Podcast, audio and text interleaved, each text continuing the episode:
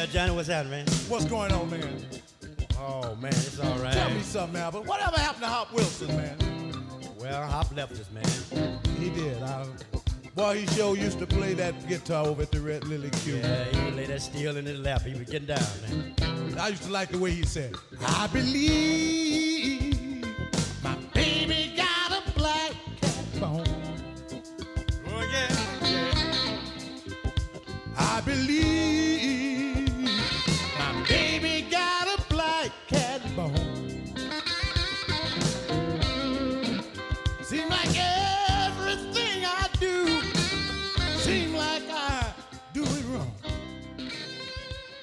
Hello, everyone, and welcome to the Tobolowsky Files, a series of stories about life, love, and Hollywood, as told by actor Stephen Tobolowsky.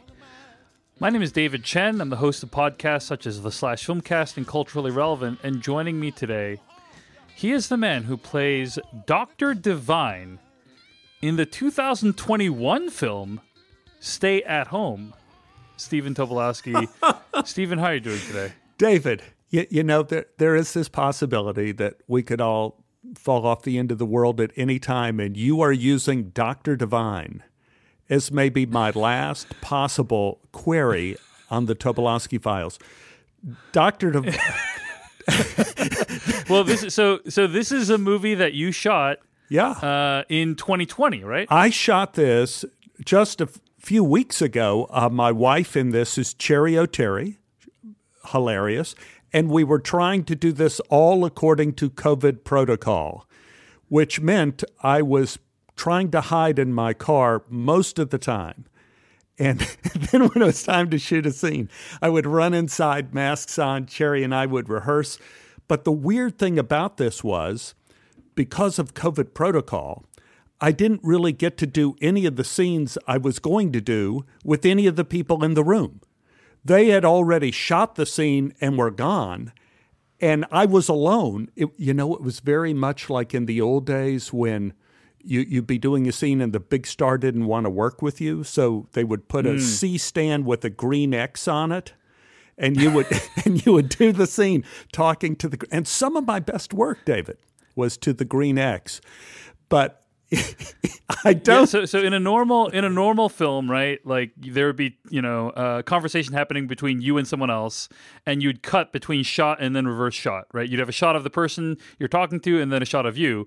But what you're saying is that for movies shot during the COVID era, sometimes uh, it will be just a shot of you, and then there's no one else in the room, and they'll they'll use movie magic to assemble it later, right? Right. The, the the other person who's talking to me is gone. they they have already finished the movie. And apparently they were supposed to be pacing in the room when they're talking to me. So I can't even use the gr- the green X on the C stand. I have to imagine it's my cat walking back and forth waiting for me to feed them. And and I'm going like, "Well, I don't know where I'm looking." And they said, "Well, just just don't worry about it. We'll you know, we'll do a couple versions and you look at different places and we'll, we'll find the ones that work. But David, we're doing the best we can to keep things running in the time of the pandemic. It's it's not a, it's not an easy task. Yeah, uh, a, a few points of interest I want to mention right at the top here. First of all, uh, we banked all the Tobolowsky Files episodes, including our intros, uh, months ago, except for this one. Right, we are recording this one right before the episode actually releases. That is correct. Um, so as we're recording this, it's January 3rd right now, and uh, this episode will come out a little bit after January 3rd. Um, but you are you are now hearing from our present day selves, and uh, we've been through a lot through in 2020, and we hope that the Tobolowsky Files has helped to provide some level of comfort, some level of assurance, uh, some level of edification during what was a very challenging year for all of us. Uh, on that note, Stephen, you were you were indicting me just now for ending the Tobo Files on this mention of this movie that has not come out yet, and who knows if if and when it will. But uh, I think it's actually a very hopeful note to end on because it's a movie that you were able to shoot during the pandemic. It shows that your career uh, can go on despite all of the challenges that this world might throw at you. So that's why I mentioned it, Tobo. wasn't uh, wasn't meant as a slight. It was meant as a uh, hey. there is hope. There is light at the end of the tunnel after all. What do you think about that, Tobo? I, I think, you know, looking at the pot as being half full rather than half empty, as per usual, David. You know, you you've always seen the light in the darkness, and, and I've always appreciated that about you. I I certainly hope that this film comes together. As Dr. Divine, I had a, a lot of fun sitting in my car and eating food prepared by my wife instead of eating the food on the set, wearing masks and doilies on my feet whenever possible to try to survive the film. You know, there's a certain point where you go, if not now, when?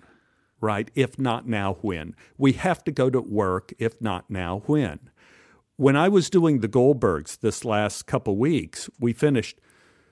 The script supervisor said, Stephen, how do you feel about shooting now three in a row? And I said, Well, I think there's something admirable about it. That would be the David Chen point of view. But then there's also something very foolhardy about about maybe risking risking life and limb one more time going into the breaches. Anyway, I it's all I know how to do. The the worst thing about the pandemic, David, is that it's taken away from so many people what they're able to do well. And I haven't been able to do those things I do well, like acting in, as Dr. Divine. I do best in movies where I get to actually talk to the people I'm in the scenes with, but I wasn't able to do what I do best. But it was a very clever film. It made me laugh. Working with Cheri is wonderful. So hopefully it all turned out good. And I'm willing to see the positive in all this, David, if you are. All right. Well, I will try, sir. I will try. Boy, Stephen, it has been quite a journey to get to this point in the podcast and a couple of podcast announcements. We'll, we'll have some thoughts about what is happening next with the podcast at the very end of this episode. But before we get to that, uh, I, I kind of just want to ask you uh, to start with this episode that we're about to listen to, we're about to record, we're about to hear from you about, is the season finale of the Tobolowsky Files, right? This is episode 99. It's going to be the last episode we release for a while. Uh, and so uh, we hope people have enjoyed this season of shows. Um, the weekly episodes will stop after this week, and we'll talk more later about when they will continue. But before we, we get to the story, Stephen, I do want to ask, like, um, what has been the response this season? What what are some emails, some comments you've received about this season of the uh, the podcast? at your email address, stephentobolowsky at gmail.com. I've gotten some amazing letters. I've gotten some, you know, we, we didn't discuss, what people don't know is that David and I, we don't discuss any of this stuff before we get together because David believes in everything's going to work out for the best, even if we don't work it out. Here, I just happened to be looking at a letter I got from someone who's been listening to the podcast this season from Russia a small provincial town in Vologda, Russia. And this is what he said to me. Uh, in, he said, a person in, in his town said that a, it's an old saying a person has only two lives, and the second one begins when we understand that we only have one. And it moved me so much hearing that and I realized that's kind of what the podcast is about is going back over my life. I, I asked Annie, my wife, have I been cannibalizing my life doing the podcast? And she says, No. You're writing about what mattered to you and in your life. And by writing true stories about what mattered to you, it kind of rings a bell with other people. And that's what's moved me so much uh, about the podcast. Well, we are so grateful for all the listeners uh, that we've had this season and all the lovely emails uh, that we've received about the podcast. Uh, Stephen does read them all, and it, it does make a big difference. A big motivator for the next season. Oh, um, yeah. Uh, so, uh, one other programming note: uh, I want to mention that this episode, to to get maximum enjoyment from this episode you're about to hear, be sure to check out episode 90 of the Tobolowsky Files, Working Man, right? That is correct. Uh, so, uh, but we, we won't say exactly how it ties in, but check out episode 90 before you listen to this, the season finale of the Tobolowsky Files. So, Stephen. Yep. To get us into the conversation today. Yes. I think uh, one way to do this is by thinking about how uh, throughout this pandemic, the world of television and films has been kind of this odd window into uh, past society and possibly a future society, right? The society that we might return to one day. Oh, yeah. when the pandemic is over, right? What you're saying is true. When I was little, and I guess it's true for a lot of people too, I tried to imagine what the world would look like when I grew up, and my templates were movies, as probably were yours, I guess. And they were the only window where I could observe and study the future objectively. But, David, even when I was little, and I'm talking like single digits, I knew that there were certain movies I couldn't take seriously. Westerns. I always knew those were fairy tales. A world where everyone rode horses everywhere was a non starter. Even in Oak Cliff. No one rode horses except at birthday parties, and then the horses usually just stood there while you kicked them in the sides for two hours. I was still on the fence about Godzilla. That could be possible. Japan was a long way from Texas, and maybe at some point in the future I would have to deal with the global threat that came from the distant past or from Asia. It's surprising, but the film I thought most accurately depicted my possible future was Frank Capra's It's a Wonderful Life. I was pretty sure angels existed. I completely bought the notion you could go backwards and forwards through time, and even though the future was written, it could always be rewritten. And I wanted to marry a librarian like Donna Reed. I knew she was beautiful, even if she did wear glasses. I identified with the adventurous spirit of George Bailey, played by Jimmy Stewart. George was an explorer at heart. He loved his life and his family. His goal was to lasso the moon. His accidental goal was to defeat the plans of Mr. Potter, the greedy, miserly banker. Sidebar I have found one of the most surprising aspects of life is the accidental goal. Something you never planned on, something you never expected to take up your time and your energy. For example, in college, my accidental goal was to defeat the plans of someone who was also named Potter. I wonder if Joan Potter would have appreciated the irony. Unlikely.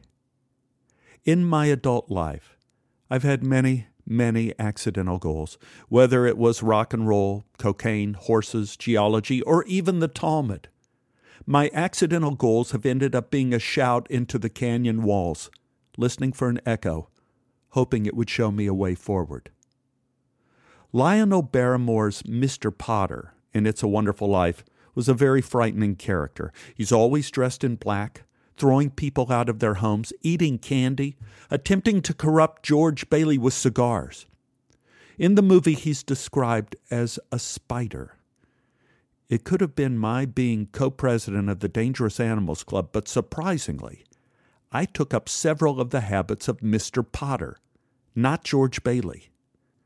When I was a child, I became a miser. I got a little green metal mailbox bank for my birthday. It had a slot for pennies and a mail chute you had to open up for dollar bills if I ever got one of those. It was a good day if I found a penny on the ground. I see the copper glisten from a distance in the hot Texas sun, on the sidewalk, in the alley, even in the middle of the street. I'd run out and pick it up, flip it from hand to hand so it wouldn't burn me, stick it in my pocket, and I'd feel it burning my thigh until I got home to put it into my bank. Sunday afternoons, after we got home from visiting with grandmother, grandfather, and all the folks on South Boulevard, I'd tell Mom I was going to my room to count my money. Count your money, she would say. Uh huh. Steppy doors. It's such a beautiful sunny day. You could count your money when it's rainy outside and you can't play. Yeah, Mom, but no, I need to count it today. I would run to my room, close my door for absolute privacy, open the bottom of my little mailbox, and out came my treasure. I had a pile of pennies, a few nickels, five dimes, and the miraculous quarter I found by the swing set at the park. No matter how often I counted, the total remained the same. I stayed just beneath the $5 mark for what seemed like forever. Then I had a financial boom. I started losing my teeth. The going rate was a dollar a tooth. I lost four teeth in one week. For real. I couldn't eat, but it was one of the greatest weeks of my life. When I was 10, I bit into an apple and got a mouthful of blood. I was terrified until I moved my tongue and felt a waggle. It was a molar. More good news. The tooth fairy gave you more money for bigger teeth. I had no idea. I was over the $10 mark, well on my way to 15. But more importantly, the tooth fairy sliding scale made me feel like I lived in a just universe. Birthdays added so much to my green mailbox. I look forward to aging. I counted my coins in the sunshine and in shower. In good times and in bad, I had dollar bills now. Then I received a bounty that came as a complete surprise. Aunt Esther and Granny in Pennsylvania started sending Paul and Barbie and myself, for no reason at all, money. First day of school, Valentine's Day, summer vacation. That was just crazy. When I turned 12, my desires outgrew the great Garloo. I wanted a guitar. Instead of just giving me the guitar on my birthday or Christmas, my mother introduced me to a new universe the universe of cause and effect. If I wanted something for my enjoyment that was not related to school, I'd have to pay for it myself. That was harsh. I only had about $32.57. The guitar I wanted cost 70. I didn't have that many teeth. I needed cash. I needed real cash and not just the buck 25 I'd get for pushing a lawnmower in a cloud of gasoline fumes in the broiling sun. I needed a real grown up job where I could sit in air conditioning all day long doing nothing. My prayer was answered by my Uncle Jaime. My father must have pulled family strings to circumvent Texas's child labor laws. Jaime was the boss of EM Kahn clothing store in downtown Dallas. He offered me exactly what I needed if I were going to get a guitar a real grown up job. I knew it was grown up because I had two coffee breaks, which will really wind your clock when you're only 13. You would think the job was perfect for me. I sat in air conditioning from 9 to 5 and I did nothing. Well, okay, that's not literally true. I did a lot.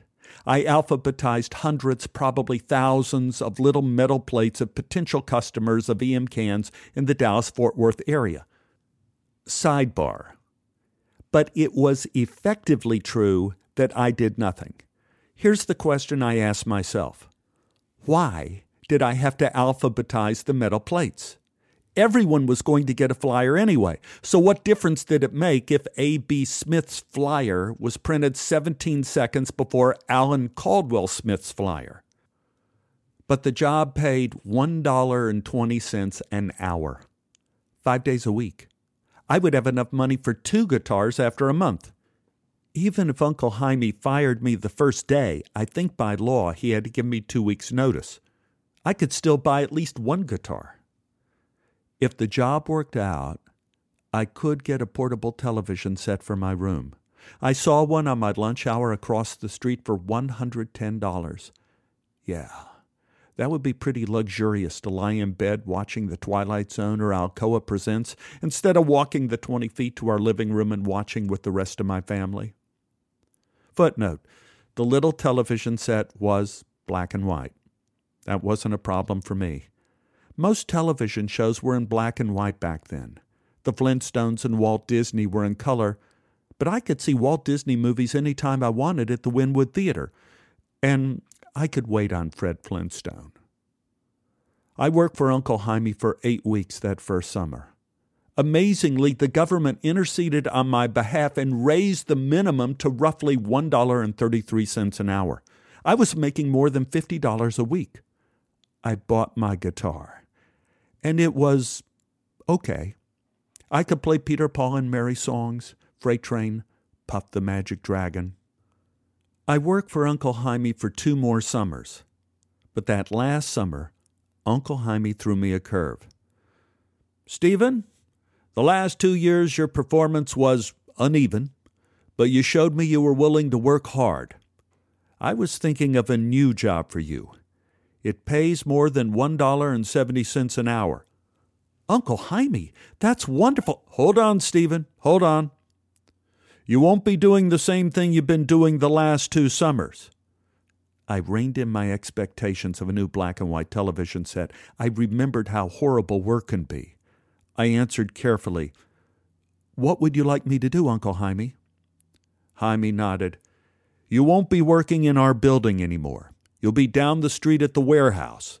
It will involve manual labor lifting boxes, unpacking merchandise, moving merchandise to and from the store, organizing deliveries.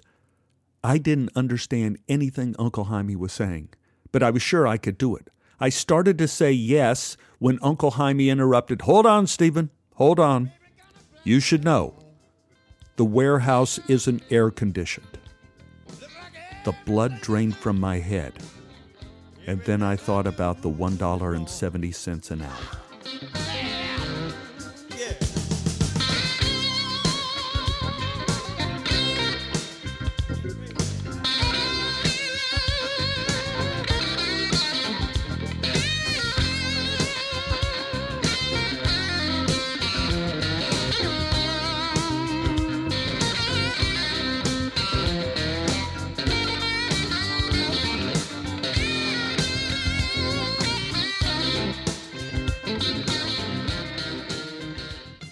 Best decision I ever made. I had no idea I'd love manual labor so much. Lifting heavy boxes, moving sweaters from rack to rack, checking invoices. And who needs air conditioning? In Texas, in a corrugated steel building in the summer. We had a big fan, two of them actually, in the rafters of the loading dock. Fans were much better than air conditioning. The cooling effect of moving air on sweat is highly underrated. When I first walked into the warehouse, I was scared. I didn't know if I could manage it. I'd been sick for almost two years. Doctors didn't know what was wrong. Whatever it was, I couldn't eat. I lost weight. I was anemic. My parents took me out of gym classes. I couldn't play sports. I spent my life in study halls. I was worried about my possible future. Footnote My youngest, William, is now a doctor, a graduate of Johns Hopkins Medical School. Yes, thank you. Thank you very much. He asked me about this mysterious illness, its symptoms, duration. He offered an ex post facto diagnosis. He said that I probably had some form of Crohn's disease or similar autoimmune disorder. He suggested that this opinion was also supported by the fact that I had childhood eczema, also an autoimmune disorder. My mother and father were sick with worry. I'd hear my mother crying in her bedroom at night. Not long ago, my father shared how scared they were during this time. Dad shook his head and said, Stephen, we thought we were going to lose you. No one knew what was wrong. Then Dad looked out the window at assisted living, silent, lost in a memory of what could have been. Stephen, nothing we did seemed to work. Mom and Dad were happy when Jaime let me work at his store over the summer. It kept me busy, I made money. However, I don't think they had any idea what Jaime wanted me to do this third summer. And if they did, more, more good on them. The physical work, in the heat. The gift of the warehouse transcended the $1.70 an hour. Jaime gave me the opportunity to feel capable. I no longer felt fragile. I got stronger, mentally and physically. The warehouse was about chaos and improvisation. No more meaningless filing. The store literally could not operate without our efforts, and we knew it. We were proud of what we did. There was no racism or classism in the warehouse. We were the brethren of the ceiling fans. My boss was Marvin. Marvin walked through the warehouse with an expression of perpetual concern. He knew something was terribly wrong, he just didn't know what it was.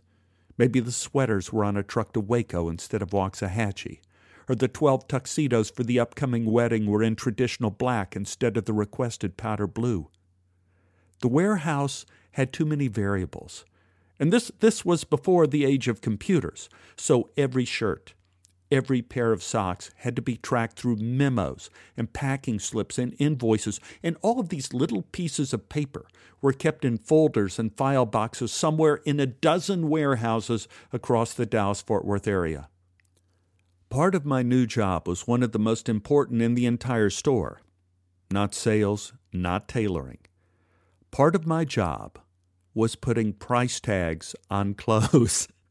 this was a job that used all of my available brain. Understand, I had just turned 15, and a significant section of my brain was taken up with James Bond. I didn't have to work alone like I did when I had to file metal plates. My associate was Barry. Barry was 14, but he was an old 14. Barry was smart and funny, it was like he cornered the market on sunshine and brought it to work with him every day. Barry and I were the heart and soul of Kahn's. We did it all. When a shipment came in, we took the invoice from the driver. We carried that piece of paper to Marvin. Marvin checked the merchandise against his book of incoming items. Then Barry and I counted the number of pieces and made sure the numbers matched. At this point, Marvin told us the price each item was to be sold at, what we call the markup, the markup was usually 100%. For example, a shirt that cost Kahn's $5 would be sold for $10 or even 12. Barry and I carried the piles of shirts or whatever to the tagging area, and we loaded a machine with a long ribbon of pins like a belt of bullets in a machine gun. We filled the printer with blank tags, set the item and the price, flipped a switch, and bam! Tagged merchandise. As a victory lap, we wheeled whatever we just tagged down the street to the store to the sales floor where it was destined to make 100% profit. The American dream. And this wasn't done by magic or by labor unions. It was done by a 15 and a 14 year old who was mature for his age. Perhaps it's rhetorical overkill to say Barry and I were the heart and soul of Kahn's. More accurately, we were the digestive tract. We took in all of the raw materials and turned them into cash flow. Barry and I weren't the only questionable hires according to the laws of Texas. One of the most unusual was our coworker, Sam Schaefer. While Barry and I were too young to legally have a job, Sam was too old. Way too old. He was at least 70. No one knew and I don't think anyone knew what Sam did. Over at the store, there were old pictures from the 30s and the 40s of Kahn's employees at company picnics, and I spotted Sam in the pictures. He was always lurking somewhere in the background, which pretty much described what he seemed to be doing now. I'd see him now walking around the warehouse holding an empty clipboard. Sometimes he'd stand by the loading dock with a cup of coffee.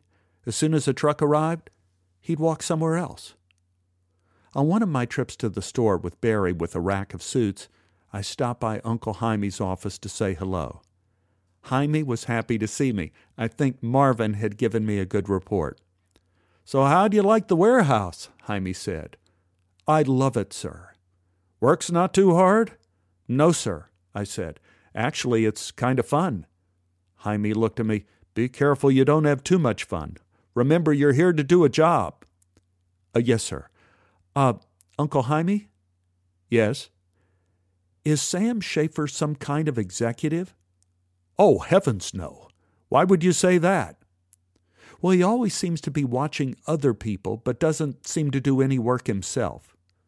Jaime stared at me and then managed a smile. Sam's been here longer than anyone. He's always worked in the warehouse. When it was time to retire, his family asked if we could keep him on. They needed the money, and they were worried about him wandering around the house all day. This is all he knows. So, he doesn't do anything. No, he never did.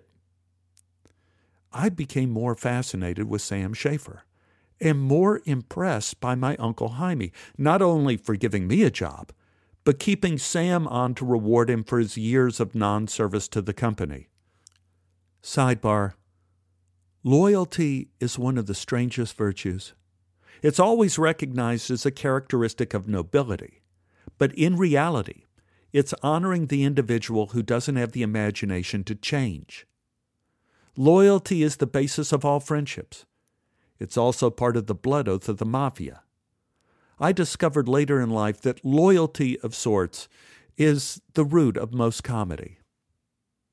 The next time I ran into Sam in the warehouse, I introduced myself. Uh, Mr. Schaefer, I'm Stephen Tobolowsky. It's nice to meet you. My uncle told me you're the longest serving employee of EM Kahn's. Your uncle? Uh, uncle Hymie. Hyman Tobolowsky. He gave me a summer job here in the warehouse. Sam smiled. Oh, you're the boss's son. No, no, I'm, I'm not his son. I'm his nephew. How long you been working here? Uh, this is my third summer. So, you only work in the summers? Yes, sir. I go to school during the year. I'm 15. Sam smiled and nodded. Oh, that's too young to be married. Yes, sir. But I'm not married. I go to school. I just work over here over the summer. This is my first year in the warehouse. I always been in the warehouse, Sam said. Yeah, that's what my uncle told me. You have always been here in the warehouse. Sam looked uncertain. Well, not always. I come from Europe. Yes, whereabouts in Europe? Poland. I was born in Poland. I came to America after I was born, after the war. Really, I saw you in some of the old Kahn's employees' photos from before the war. You did? Sam asked. Yes, in Uncle Hymie's office. Sam smiled. That's nice. I stared at Sam and asked, So, were you here before or after the war? Sam looked confused. Which war? When you came to America from Poland, was it before or after World War II? I said. Oh, no, Sam laughed. I came to America after World War I. That's when I started working here, in the warehouse. Wow, that's a long time ago. Yes, but I wasn't born here. No, sir, I said. I was born in Poland. I came to work in the warehouse when I was older. Sam wandered off. I was never sure if Sam understood anything I said. Ever. One Sunday after temple, our family went over to Hymie and Hermine's for lunch. I always liked going over to their house on Desco. They had a grand piano I could bang on and peach trees in the backyard. Hymie had a ladder and said we kids could climb up and pick all the peaches we wanted. And there was an additional benefit now that Hymie was my boss. I could brown nose him on his off time. This particular Sunday, after the piano and the peaches, I sat with the grown ups in the den listening to Texaco's broadcast of the Metropolitan Opera. That was Hymie's favorite. I told Hymie about my conversations with Sam. Hymie shook his head and said, eh. What? I asked. Hymie looked out at the peach trees sighed and said, Sam Schaefer is Meshuggah. On the way home, I asked Mom what Meshuggah meant. Mom laughed and says, it means you're a nut. Did someone call you Meshuggah Steppy Doors? Not yet, Mom. Footnote. I found out Meshuggah is a Yiddish expression that covers a variety of insults. It can mean anything from someone who is overly sensitive to a full on lunatic. Uncle Hymie's sigh was a pretty good indicator as to where he thought Sam Schaefer resided on the Meshuggah spectrum. Lunch was an adventure when I worked in the warehouse. Mom gave me a little extra walking around money to eat at some of the working man diners in the area the little coffee pot, the copper cow, and my favorite, without question, was the Blue Front. The Blue Front was a small, shabby German delicatessen on Elm Street. Their specialty was hot, sliced corned beef and potato salad with horseradish. Oh, God! This delight was so melt in your mouth delicious I still dream about it on good nights. Barry and I usually had lunch together. Barry was always exploding with joy and jokes, and we talk about music and movies and guitars. One day we decided to go to the Blue Front again, and on our way out we ran into Sam Schaefer. He called to us, Hey boys, where you going so fast? We're going to the Blue Front for lunch, Sam.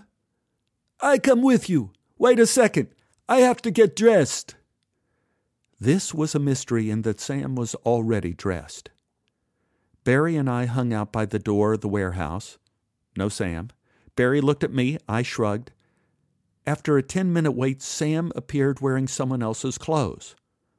I know they were someone else's clothes because they were about five sizes too big. All right, ready to go, said Sam. It was a brand new blue gray three piece wool suit. Sam had rolled up the cuffs to his knees so he wouldn't trip on the pant legs. He held up his waist with both hands, but occasionally I did see his striped underwear. The vest swallowed him whole.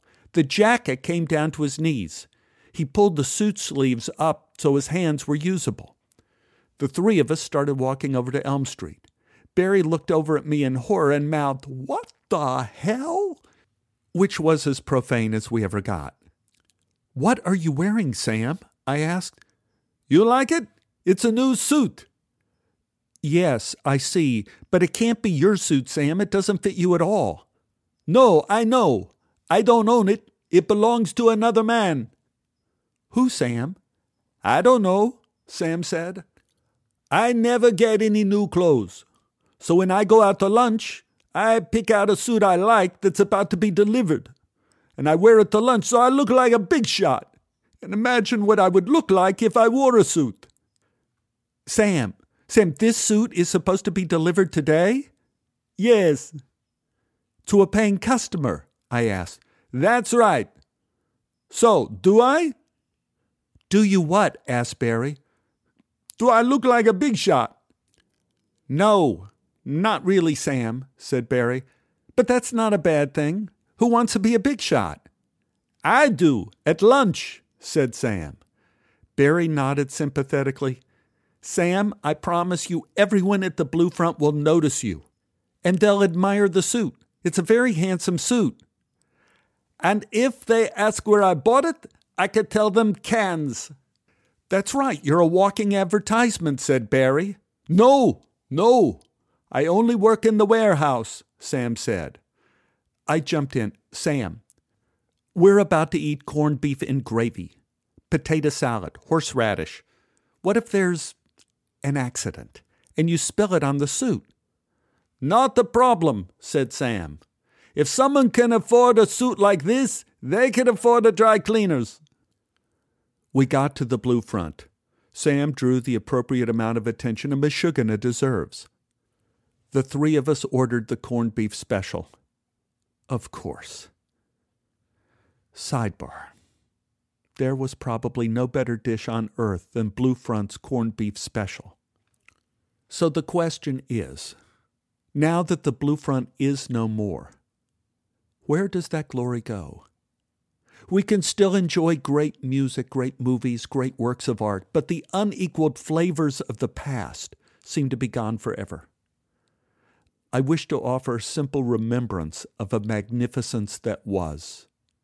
I know it was probably the salt, but it was still magic. We started on our corned beef, and Sam opened up the discussion. So, you boys in the Army? Uh, no, Sam. We work with you at Kahn's. I know that, but when you're not working at the store. Barry gave me his what the hell look. No, Sam, I said. I don't think the military lets you keep your day job. Yeah, that's what I thought too, when I was a young man. I had a job, but the Germans were on the move. The Polish captain come into our store and take me away. They said I was going to be a soldier.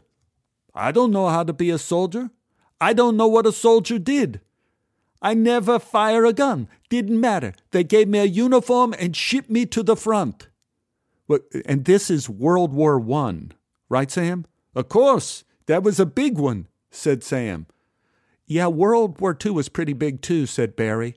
Nah, I wouldn't know. I wasn't there, said Sam. They sent me to the front. They gave me a rifle and a bayonet. You know, the big knife on the end. Right, said Barry, like a little sword. I don't know. Anyway, they told us as soon as you see Germans coming out of their trenches and start running at you, you run at them and stab them with the bayonet or shoot them if you have bullets. My God, that's horrible, I said. Yes, and I was just a young man from a farm. I didn't know anything about anything. I hadn't even been with a woman, and now I was going to die. What happened? asked Barry. Sam winked. I hid in a box. You hid in a box? Yes, hid in a box. What kind of box? I asked. A crate. Wooden crate they sent supplies in. It was about yay big. Sam gestured to something about the size of a bread basket. I stay in the crate for three days. How did you eat? said Barry. I didn't. I didn't eat or drink. I was afraid to sleep because I snore. I was quiet as a mouse. I hear bullets and bombs all around me. I waited till everything was quiet, then I crawl out of the box. Well, that's good, said Barry. Not really, said Sam. Everything was quiet because the Germans won. They were in our trenches, and as soon as I crawled out of the box, I was captured, and they made me prisoner of war. Oh, God, that's horrible, I said. Not really, said Sam. They sent me to a camp in Italy. It was the best days of my life. They fed us pasta, lasagna, fish, roast chicken. Never ate so good. And the women. The Italian girls thought we soldiers were romantic or something. I never wanted the war to end. That's where I learned about women. Have you ever been with an Italian woman? Uh, no, I said. Me neither, but I'm fourteen, said Barry. Let me tell you something about Italian women. Barry and I leaned in. Yes? Sam continued. All Italian women are attractive. Every one of them. I'll remember that, said Barry. Sam said, what time do you have?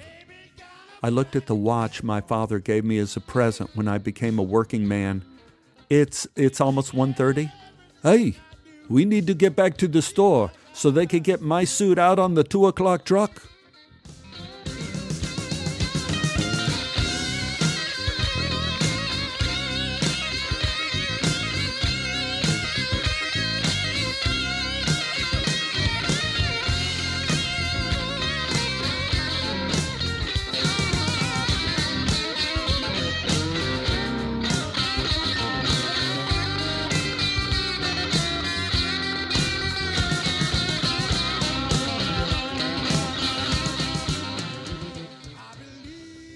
My days and weeks at Kahn's, I saw my bank account grow. I had enough money now to buy that portable television for my room. However, once I saw that I was upwardly mobile, I began to think more like an adult. Instead of hearing the perpetual child inside of me crying, I want more, I began to hear my adult voice telling me, I want a lot more. The first thing I did was buy a better guitar. This was something called a Martin. Yeah. I was assured by musician friends at school it was the best. It must have been because I still have it. I still play it. This was the guitar I came out to California with and used every day in the schools when I worked with Twelfth Night Repertory Company. I would not have had that job but for that Martin guitar. Buying a better guitar taught me an important lesson. Once you spend money, you no longer have it unless you invest. I think mom and dad were concerned that I would spend all of my money on frivolous things like guitars or portable TVs. One morning, dad wanted to drive me to work instead of my taking the bus, which is what I usually did. On the drive, dad mentioned that his stockbroker had a tip of the rarest of rare birds, a conservative stock that can grow. It was called American Home Products, or AHP, as we who buy, sell, and trade such commodities would call it. The company wasn't flashy, but it sold everything ordinary people buy Anacin aspirin, Robitussin cough syrup, Woolite, Easy Off Oven Cleaner, Chef Boyardee. The stock sold for $50 a share. But Dad's stockbroker heard a rumor that the stock could split soon. Now, that would mean the price of the stock would go down, but your shares would double. Dad suggested I could start playing the market by buying 10 shares. It sounded very adult, and it pleasured the Scrooge McDuck area of my brain. I gave Dad the go ahead. This probably marks the moment. Not when I became a man, but certainly when I became part of the middle class. At work, Barry and I were getting ready for the big midsummer sale. We got a shipment of Excelsior shirts and Arnold Palmer sweaters. The shirts cost the store $5 per unit. We tagged them for 10. The Arnold Palmer sweaters cost us $11 per sweater. We sold them for $25 each. What a racket. We loaded the tagging machine with pins, pulled the trigger, sweaters and shirts ready for sale. Barry and I loaded our clothes carts and played Indianapolis 500 down the sidewalks of Main Street, trying to see who could get their pile to the store first without spilling everything onto the ground. We pushed our empty carts back to the store, engaged in a big discussion as to who was better, the Beatles or Peter, Paul, and Mary. It was as good as being 15 could be. Sam was walking around the loading dock with his cup of coffee. Sidebar Sam always walked around the warehouse holding a ceramic coffee cup. Over the summer, I noticed his cup was always empty. That's when I began to suspect that Sam never drank coffee. He only carried the cup to pretend that he did. Meshuggah. The sale started. The word at the warehouse was the store was doing great business, and it was all because of Barry and me. We were getting ready to take more clothes down to Main Street. Barry and I were goofing around with the tagging machine. It sprung to life. There was a mechanical stapling sound followed by a scream. Barry got tagged. He yelled, Oh my God, I've been stabbed! He held his bloody hand in shock. A pin with the price tag went all the way through the tip of his pointer finger. We, we got to get that out, I said. I grabbed his hand and took a look, and then I screamed, Holy crap! Is it bad? Barry screamed. No, it's worse. Barry, the price tag. We screwed up. What are you talking about? Barry cried. This is a tag for Arnold Palmer sweaters. We mixed them up. What do you mean? Barry stammered. We tagged the sweaters as shirts. This says Arnold Palmer for $10. That means we must have put the $25 tags on the shirts. Oh my God, Barry said. We got to go to Marvin. Barry and I ran to Marvin's office. I showed Marvin the price tag and Barry's finger. Well, uh, let's get that out first, Marvin said. He grabbed a pair of needle nose pliers and pulled. Barry yelled. Marvin poured alcohol on the finger. Do I have to go to the hospital? Barry asked. Marvin examined his hand. No, pin went all the way through your finger. That's what we call a clean wound. You'll be fine. Just check with your folks you had all your tetanus shots. Thanks, Marvin, said Barry. Sure, said Marvin. Uh, we have another problem, Marvin. It's the wrong price tag. We put the shirt tags on the sweaters and the sweater tags on the shirts. Marvin stared at me. Yeah, well, that would explain why the sweaters are selling out. Oh, God, I gasped. Let me check that invoice, Marvin said. He went over to his pile of paper and extracted the sweater and shirt invoices. Huh. Yeah, yeah, okay, yeah. I see, yeah. Okay, that's a problem. We are selling sweaters below cost to the store, so we're losing money with every sale. Yeah, and probably no one will buy a $25 shirt? No, that's right, Marvin said. That costs the store too. What can we do? I asked. Marvin pondered. Well, at this point, Marvin walked around his office with a troubled look on his face. At this point, The only thing we can do is uh, change the invoice. Marvin grabbed a little bottle of whiteout and carefully dabbed on the invoice. He blew gently and filled in phony numbers. Yeah, that should do it. I'll just get rid of the carbons. Marvin tore out the backups and tossed them in the trash. There you go. Done. Now you better get back to work, boys. Barry and I grabbed some cokes. You okay? I asked. Yeah, Barry said. The cold Coke can makes my finger feel better. That's good. And, and remember to ask your folks about the tetanus shot, I said. Yeah. We sat on the loading dock, drinking our cokes and pondering the error of our ways. Do you think they'll find out? Barry asked. Possible, I said. Sam walked by holding his empty coffee cup. He nodded to us and pretended to sip. Maybe we could say Sam did it, Barry speculated. No, I said. I know, I know, I know. That would be wrong, Barry said. No, that's not it, Barry. Sam couldn't do it. He couldn't do anything like this. He couldn't work the price tag machine. He's too old to wheel the clothes to the store. I don't think he even knows what whiteout is. He's Meshuggah. Maybe we'll get lucky, Barry said. We weren't. Forty eight hours later, I was standing in Uncle Hymie's office. I'm sorry, but I have to fire you, Stephen. This mistake cost the company thousands of dollars, and all because you weren't paying attention. I know, I know, I wasn't careful, Uncle Hymie. What about Barry? Barry is staying.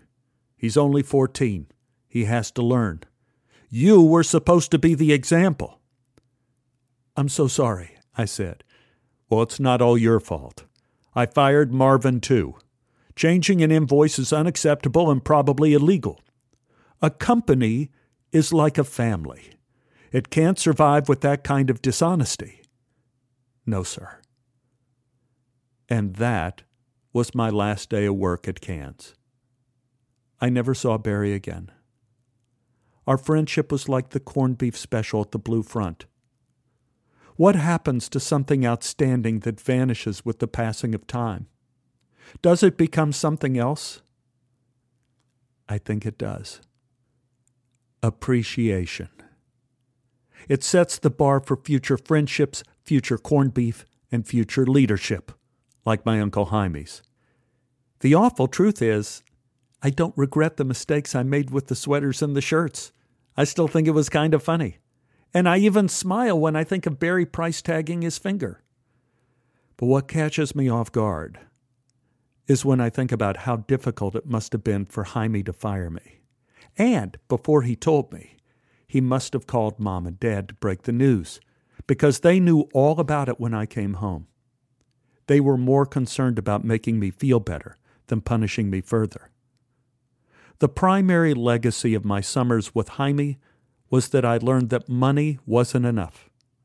I didn't have the capability of taking all the things seriously you had to take seriously if you had a real job. In years to come, whenever I thought of my possible future of becoming an actor and that it would be too difficult, I thought I could be working at Kahn's. And I found the energy to dream another day. I walked down from Dallas, Texas, down to Wichita Falls.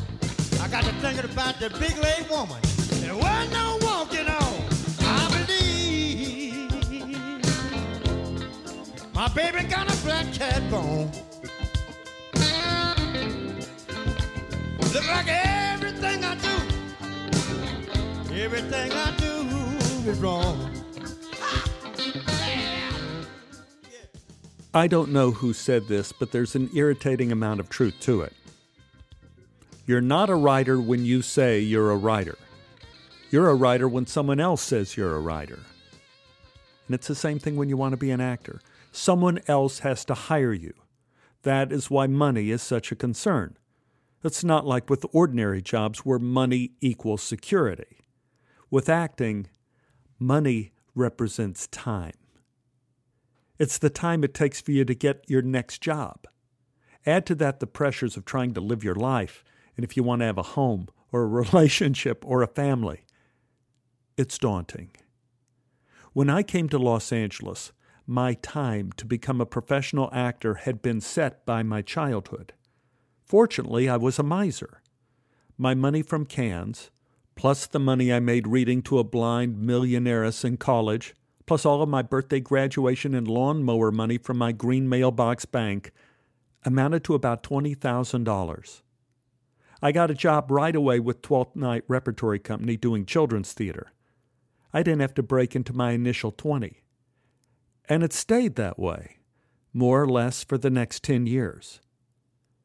But when I married Anne, and we were going to have a baby, we were not financially secure. I was still jumping from small to medium jobs, very much like Marilyn Burns running from Leatherface in the Texas Chainsaw Massacre. I even had to borrow money from my sister. And she was a teacher. Borrowing money from a teacher is like hoping to get a hamburger from a vegetarian.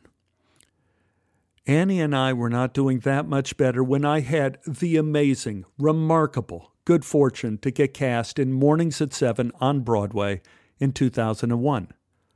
The job didn't pay that much money, especially when you consider we had two children. We would have to maintain two addresses, and one of those addresses would be in New York City. Annie and I sat in our den deciding our fate. There was more silence than speech, and then Anne said, You have to take the part. This is why we're alive. To achieve a degree of illusory safety, Anne reached out to Cecil. Cecil was an old friend of hers that had the reputation of being a whiz with finances. He worked with big companies in the past, and Anne was sure he could help see us through this stressful time. Cecil called me up and asked what my goals were. I told him survival. Cecil laughed and said, You may be asking for too much. Cecil began modestly by investing our savings in a variety of mutual funds. Some were safe, run of the mill stock funds I had heard of on the Financial Channel, like QQQQ and Fidelity Magellan. But some were weird, highly leveraged funds that sounded dangerous. They invested in companies that had names I couldn't remember. Cecil said they all specialized in energy, whatever that was. These funds worked more like a casino. If the stocks went up, it paid double. But if it went down, you lose triple.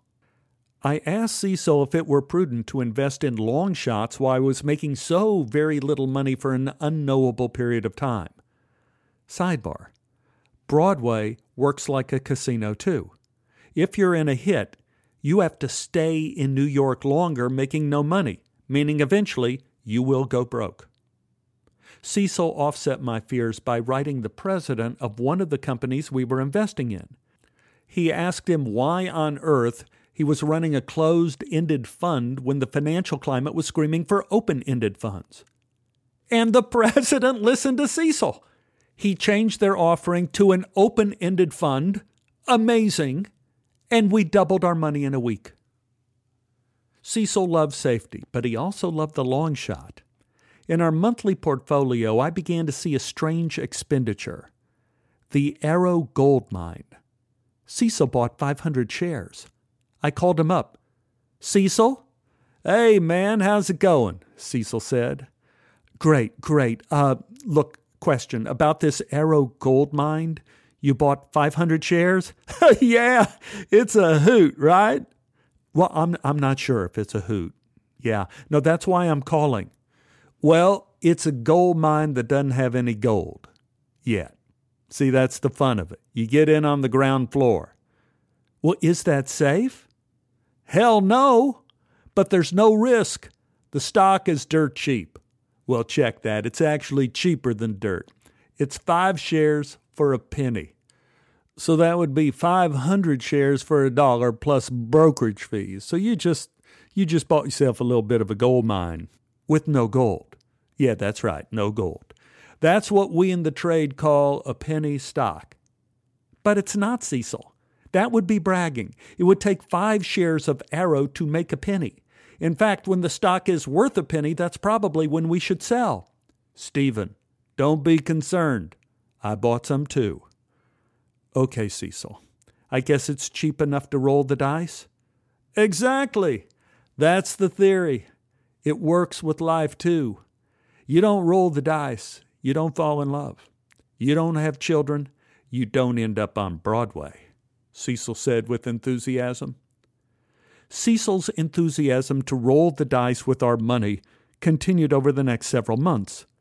The buy signal was flashing over Arrow 500 shares here, 500 there. At one point, the stock went down in value, if such a thing were possible. Seven shares for a penny, then 10 shares for a penny. It was like Zeno's paradox. Theoretically, Arrow Gold Mine would never reach zero. Each time it went down, Cecil saw it as an opportunity. A thousand shares here, 2,000 more there. That's when I realized my life was the same as Arrow Gold Mine. Was it the dream that drew me, or the fact that the buy in for the dream was so little? When the play had ended and I left New York, Ann and I had amassed 100,000 shares of the Arrow Gold Mine. This cost $200 plus broker's fees, which cost more than the gold mine. Cecil got the biggest kick out of reporting that Arrow was considering raising their prices to four shares for a penny. We should buy more before we get priced out. I started working pretty soon after I got back from New York. That relieved the financial pressure of my Broadway adventure on our family, and it also made me see the humor in Cecil's investments. I think most young people have visions of fortune when they dream of a future in acting. Like a gold mine with no gold, the downside is just disappointment. And disappointment is hard to visualize. It comes in so many forms. Whether it's the long hours working at a theater for free, painting sets, taking tickets, handing out programs, getting an agent who never sends you out, or finally getting real auditions for paying jobs and never getting a call back. All of that is never part of a calculation. It's hidden behind the clouds of your dreams. But you keep buying shares of nothing because the cost is so low. It's only the time of your life. The good Cecil brought into our lives by way of financial peace of mind far outweighed his occasional harebrained flights of fancy. He wasn't just a big talker. He put he put his money where his mouth was. Yes, he bought shares of the Arrow Gold Mine too. Even though I don't think he bought as many shares for himself as he bought for Ann and me. Eventually we reached 450,000 shares of nothing. Ann and I were going out to get pizza at Maria's for lunch. We grabbed the mail to read while we waited for our food, and in the middle of the pile was a letter from the Arrow Gold Mine. This letter was different from the others. Very different. It began Dear Stephen, congratulations, we struck gold.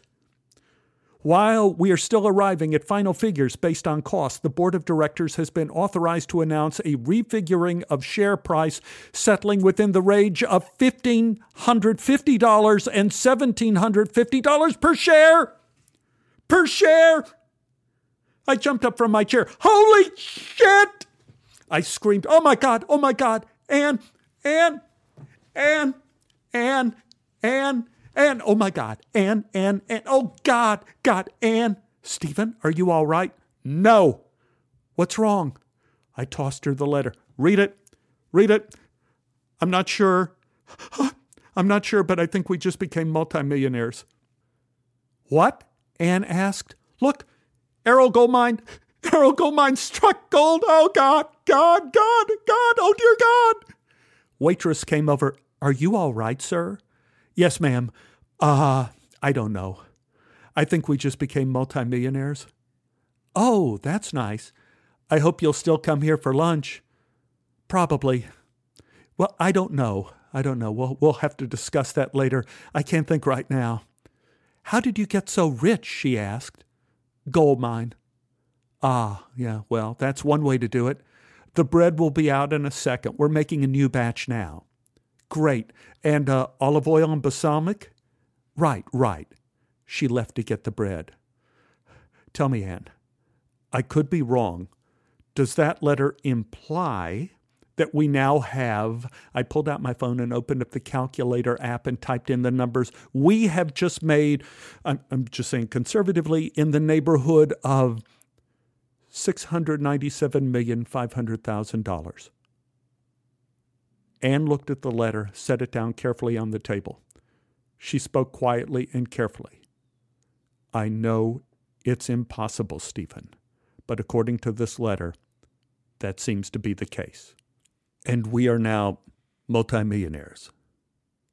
Yes, it would seem so. Yes.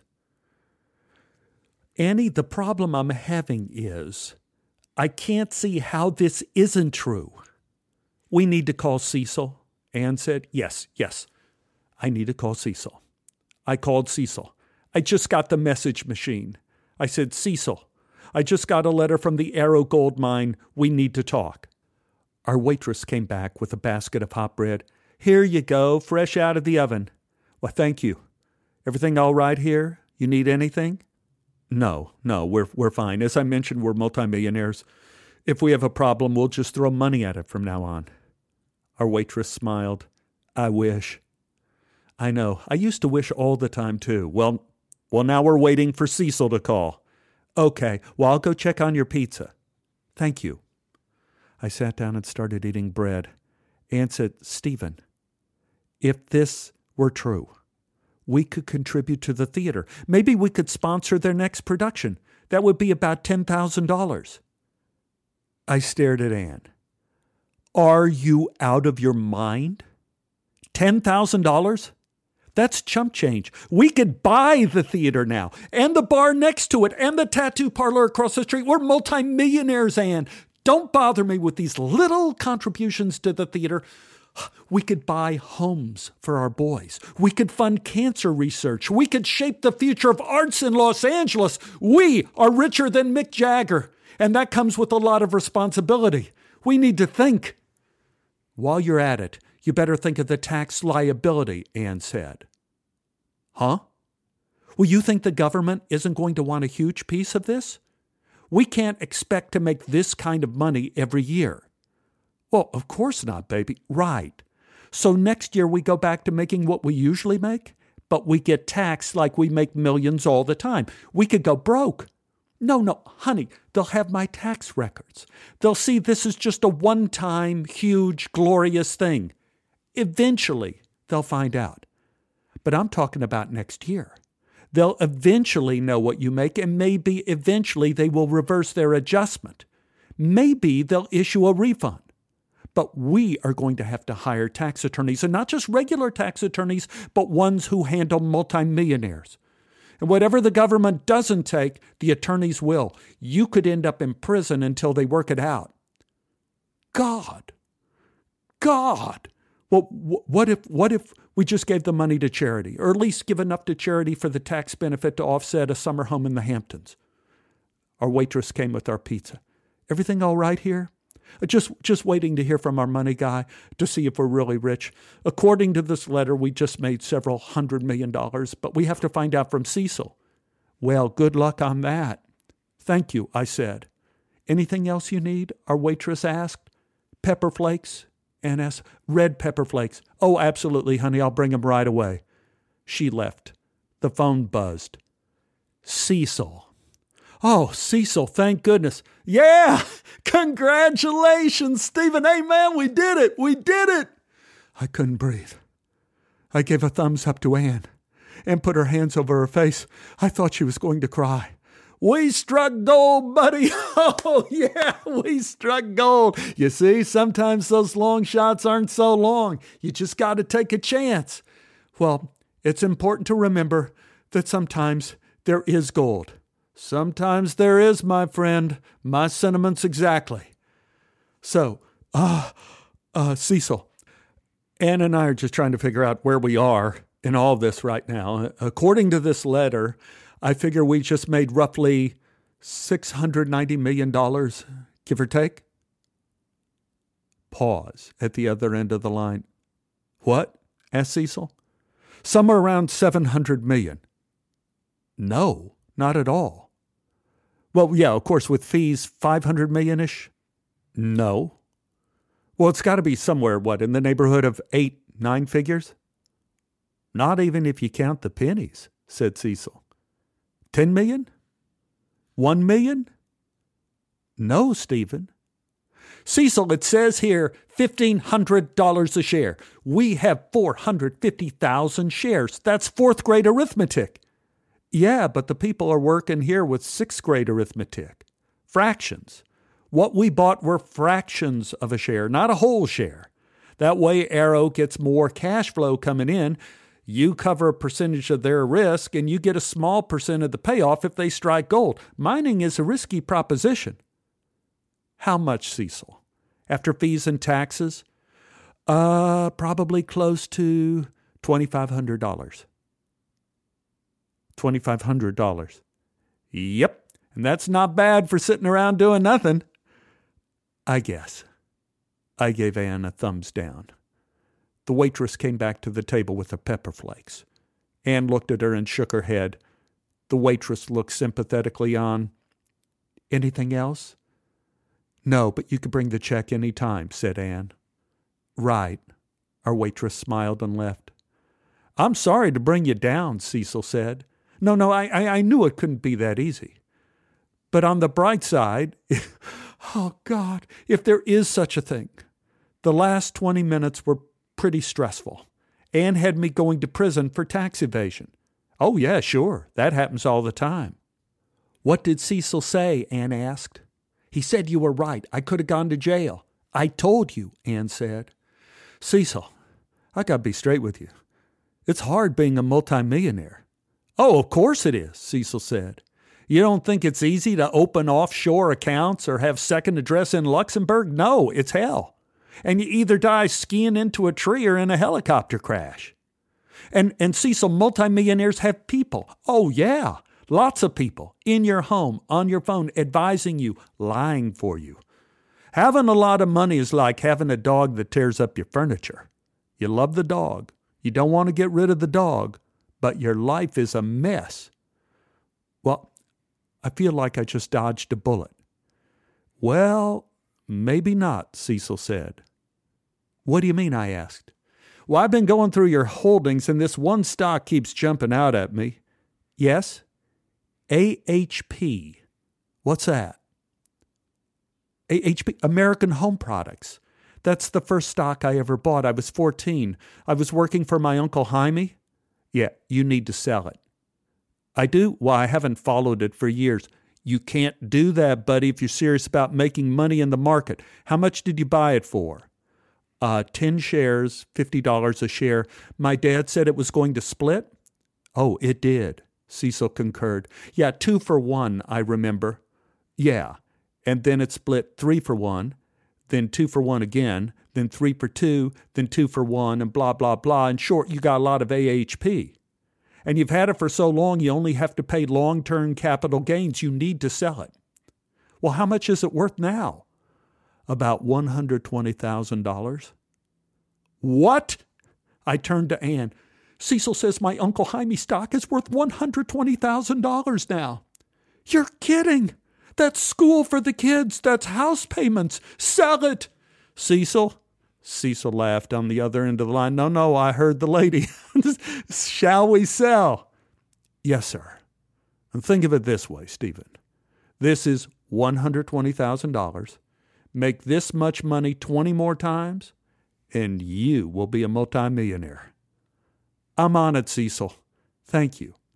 Yeah, and sorry about the 650 million. Not your fault, I said. Ann and I celebrated with a quiet dinner with the boys. I silently thanked my Uncle Jaime and my Aunt Hermine, inspirational leaders in their own way. Each made a profound effect on my life. The boys talked about school. Robert was preparing to perform a leading role in the school play. At this point in history, I thought acting might be Robert's possible future. But no, he became a professor in organic chemistry. I asked Robert what he was doing to prepare for his show. He said, Nothing, Dad. I just say the lines and try to be funny. Well, I said, that can work. It depends on the play. William broke into the conversation. Dad, Can I have a guitar? Ann and I looked at each other. And then to William, who continued, A lot of my friends are signing up for Join the Band. The bands have teachers and they teach you songs. And when we graduate, we get to play a concert on Hollywood Boulevard. But I have to have a guitar.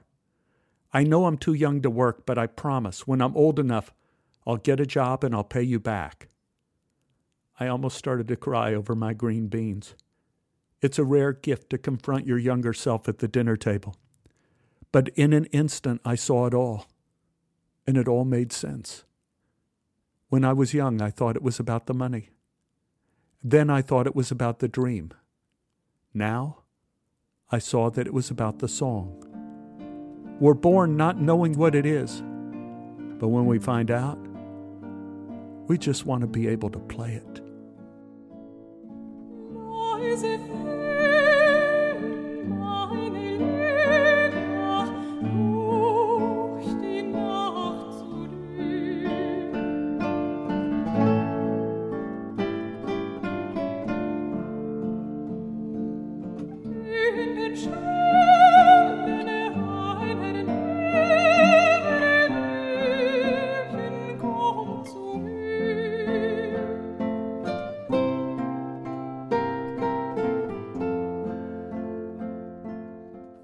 Was My Possible Future, a series of stories as told by actor Stephen Tobolowsky. You're listening to the Tobolowsky Files. Stephen, as I mentioned at the top, this is our season finale of the Tobolowsky Files. And I think there's a big question for people who are huge fans of the show, which is when is the next season of the Tobolowsky Files? First of all, keep subscribed.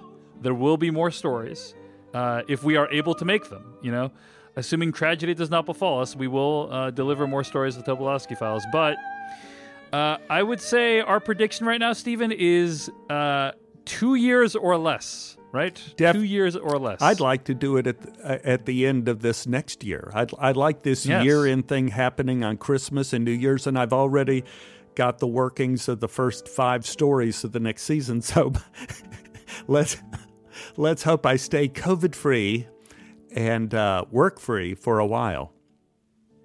All right. Well, so that's what you can expect at tobolowskifiles.com is uh, more episodes coming within the next two years, possibly the next year. And of course, don't hold us to that. Uh, so, anyway, Stephen, that said, we had a bunch of uh, stories we had shot with you at the Whitefire Theater. I was planning on releasing them throughout the course of this season. Didn't get around to it, but I am planning on getting around to it in the near future. Uh, you can find a couple stories right now on YouTube, and you will be able to find more between now and when the next episode of the Tobolowsky Files is released. Uh, Stephen, where is that URL people can find that at? Well, I think they would find that as uh, youtube.com slash tobofiles. You nailed it. You All nailed it, right. Stephen. At It least took it took us an entire season, an entire the show, season. but you finally got it. You finally got it, man. thank you. So that's awesome. That's awesome. Well, anyway, uh, that's where you can find uh, video versions of Stephen's stories. Find more episodes of this podcast at tobolowskifiles.com. If you are interested in more of my work, check out my podcast, Culturally Relevant, where I interview authors, writers, directors, and other interesting people from the internet, including Steven himself. And uh, thanks so much to Simplecast for powering the Tobolowsky Files this season. Check them out at simplecast.com. They're a great solution for managing and distributing your podcast. Stephen, closing thoughts for our listeners as we wind down this season of the Tobolowsky Files. Just remember the kind words from Russia is that we're all born with two lives, and our second life begins when we realize we only have one. All right. Thank you so much for listening. Thanks for letting us be a part of your lives, and we'll see you later. Adios.